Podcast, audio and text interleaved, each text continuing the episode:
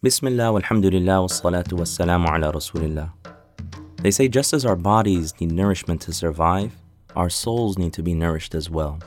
But the question is, how often do we feed our souls? Welcome to Soul Food, a podcast about spiritual refinement.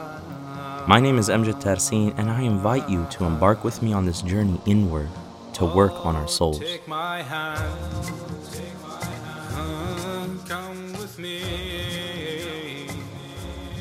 Take your time,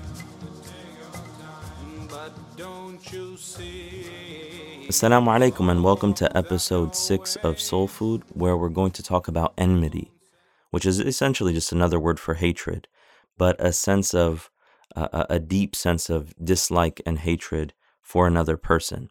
So, in yesterday's episode, we looked at anger and how to deal with anger and the importance of controlling anger. Today, we're going to look at enmity, and tomorrow, inshallah, we'll look at envy. And all three of them are kind of intertwined and interrelated. What we'll look at in this episode, inshallah, is the danger of controlling anger. Right? I know that sounds funny. The dangers of controlling anger. There are some dangers there is a little extra step that we have to take when we're dealing with anger in order to uh, properly channel that energy or channel that response into a way that's positive and pleasing to Allah subhanahu wa ta'ala. We'll also look at the importance of forgiveness and we'll look at how good overcomes evil and how the believer is required and expected to respond to evil with goodness bi'idhnillah ta'ala, uh, uh, with God's permission and assistance. So let's look at how uh, controlling anger can be dangerous. Scholars of the path of spiritual refinement, they say that when anger, so if a person doesn't express their anger, right, that's what we were talking about yesterday, controlling anger and not letting it overtake you. When you don't allow your anger to manifest in the way that you talk or the things that you say or the things that you do, what naturally occurs is that it becomes bottled up inside. And if it's bottled up inside and it's not dealt with properly, it festers and it becomes enmity. So, on top of controlling your anger, you also have to be careful about not allowing it to take root in your heart and fester into something that is also damaging and and uh, harmful. One of the companions who lived with the Prophet, peace and blessings be upon him, who was seemingly outwardly seemed like a very simple person. But the Prophet, peace and blessings be upon him, he said that to the other companions, he said, You want to see someone of paradise? Do you want to see one of the people of, of Jannah, of paradise? And the companions, as always, wanting to learn and wanting to implement whatever goodness, whatever could get them closer to Allah subhanahu wa ta'ala, they were immediately absolutely, like, who is one of the people of paradise? And the Prophet, peace and blessings be upon him, he pointed out a man, a particular man. So one of the Sahaba, he said, you know what, I'm going to observe him. I'm going to see what his secret is. What is it about him that made the Prophet, peace and blessings be upon him, single him out and say that he's one of the people of paradise? So he came over his house and he stayed with him for three days. And it was interesting because the companion who stayed with him observing, within himself, he was like, I'm not noticing anything particularly obvious. He's not getting up extra early to pray in the middle of the night. He's not fasting all day. He's not doing this, you know, outwardly. It's not apparent what distinguishes this man. So much so that the Prophet would call him a people of paradise while he's still alive on this earth. So after three days, this companion approached the man and he said, You know, I, I came here to observe what it was about you that was different, what it was about you that was special. Because the Prophet, peace and blessings be upon him, he said that you're one of the people of paradise. So the man, the companion, who outwardly seemed simple, he said, You know, I don't have a lot of fasting. I don't have a lot of extra prayers, as you can obviously see because you've stayed with me. He said, The thing that might stand out in my mind, that might be it, is that before I go to bed every night, I forgive everyone who's harmed me that day. that when I go to sleep at night, I remove any enmity or any ill feeling in my heart towards anyone.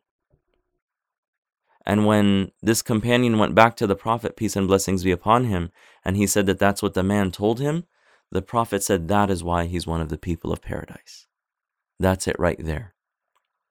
So we have to be careful within our hearts. One of the veils, one of the things that our nafs uses against us in our path to Allah subhanahu wa ta'ala is the sense of anger and enmity and hatred towards someone. So we have to be very careful about it. When you look at the companions, when you look at those around the Prophet Muhammad, peace and blessings be upon him, they were really amazing in the sense of spiritual refinement. They were miraculous human beings.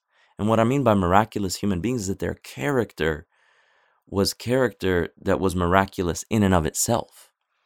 So Sayyidina Abdullah ibn Mas'ud radiallahu anhu, one time he was in the market and he wanted to buy something, and when he looked in his pouch to purchase something, he found that his money had been stolen. That someone, when he wasn't looking, someone stole his money. And if that happened to any one of us, obviously it would be very upsetting, right? Someone would be like, How dare someone go into my personal belongings, take out my money? I could have needed it. This is like, it's a crime. It's no doubt that it's a crime to steal from another person. Sayyidina Abdullah ibn Mas'ud, he found that his money had been stolen. So the people around him started to curse the person who stole the money. May Allah do this and that and the other to them. They stole your money, and so on and so forth. And it is something that's haram, it's something that's forbidden and displeasing to God. Sayyidina Abdullah ibn Mas'ud radiallahu anhu, who had learned directly and was transformed by the rearing and teaching and example and beautiful character of the Prophet Muhammad, peace and blessings be upon him, he said, Don't curse the man. Don't curse whoever stole it from me. He said, If this person stole my money because they needed it, because they were in a, a, a state of poverty, they were hungry, they had, you know, a need for that money, and the only way that they could get it was to steal from me, then may Allah subhanahu wa ta'ala bless what they took from me so that it actually helps them. I mean, look at him. He didn't have any enmity in his heart. He didn't uh, uh, curse the man. And it's funny because unfortunately, it's become too common today to curse when we're upset or to see people cursing this person or that group or this people or that or or the other. But a believer is a is someone who expresses and produces beauty even in the face of ugliness. So Sayyidina Abdullah bin Mas'ud, he said, don't curse him. If he needed that money, then may Allah bless him in that. And if he stole it as a crime, in other words, like he didn't need the money, if he didn't need it, then I pray to Allah that this is the last sin he commits. I turn to Allah and I pray that this is the last sin that he commits. What a beautiful response. That is a response from a heart that has been purified, a heart that is turning to Allah and expressing the human beauty that is expressed when one becomes close to Allah subhanahu wa ta'ala. And that brings us to the last point about good overcoming evil. We have these nufus, we have these egos. We are people who even can logically and intellectually convince ourselves of some of the bad things that we do in response to harms that we're faced with. And I'm not saying that there we don't have a sense of justice. I mean, justice is is there; it's real. And if someone harms another person, then then as a human society, we need to to establish justice and to protect people from those kinds of harms. But we're talking about from a spiritual perspective in our relationship with Allah. Allah subhanahu wa ta'ala tells us in the Quran, idfa' hiya ahsan that good and evil are, are not equal. That if someone treats you with ugliness and you respond with goodness, then you've already you've already won. You've already been victorious. Not victorious in a sense of like a power struggle, but victorious in a sense of expressing beauty when the nafs wants to express ugliness.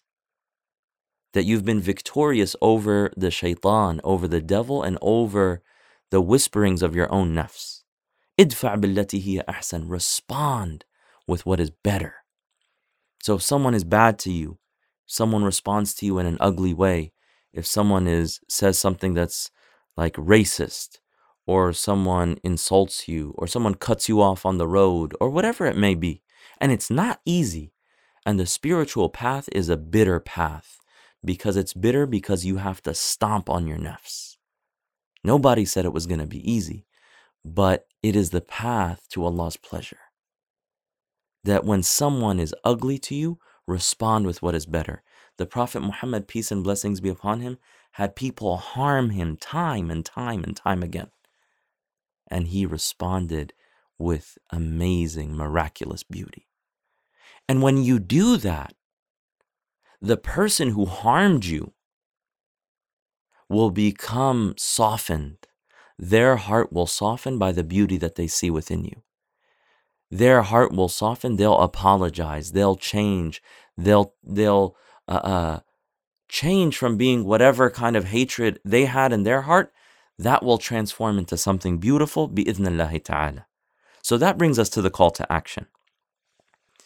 The call to action is think of one person who you might have enmity towards. Think of one person that has upset you. And maybe you didn't express your anger verbally t- to them when they upset you, but it kind of festered in your heart. The call to action today is take a moment and make dua for that person take a moment and ask Allah subhanahu wa ta'ala. Just like Sayyidina Abdullah ibn Mas'ud, the noble companion of the Prophet, when someone stole his money, he made dua for them. So the call to action is to make dua for someone who has upset you and has maybe you have a legitimate reason to be upset with them. But make dua that Allah subhanahu wa ta'ala blesses them and changes them for the better and removes that enmity and that anger and that hatred from your heart. So let's start with that. That'll be our uh, call to action today.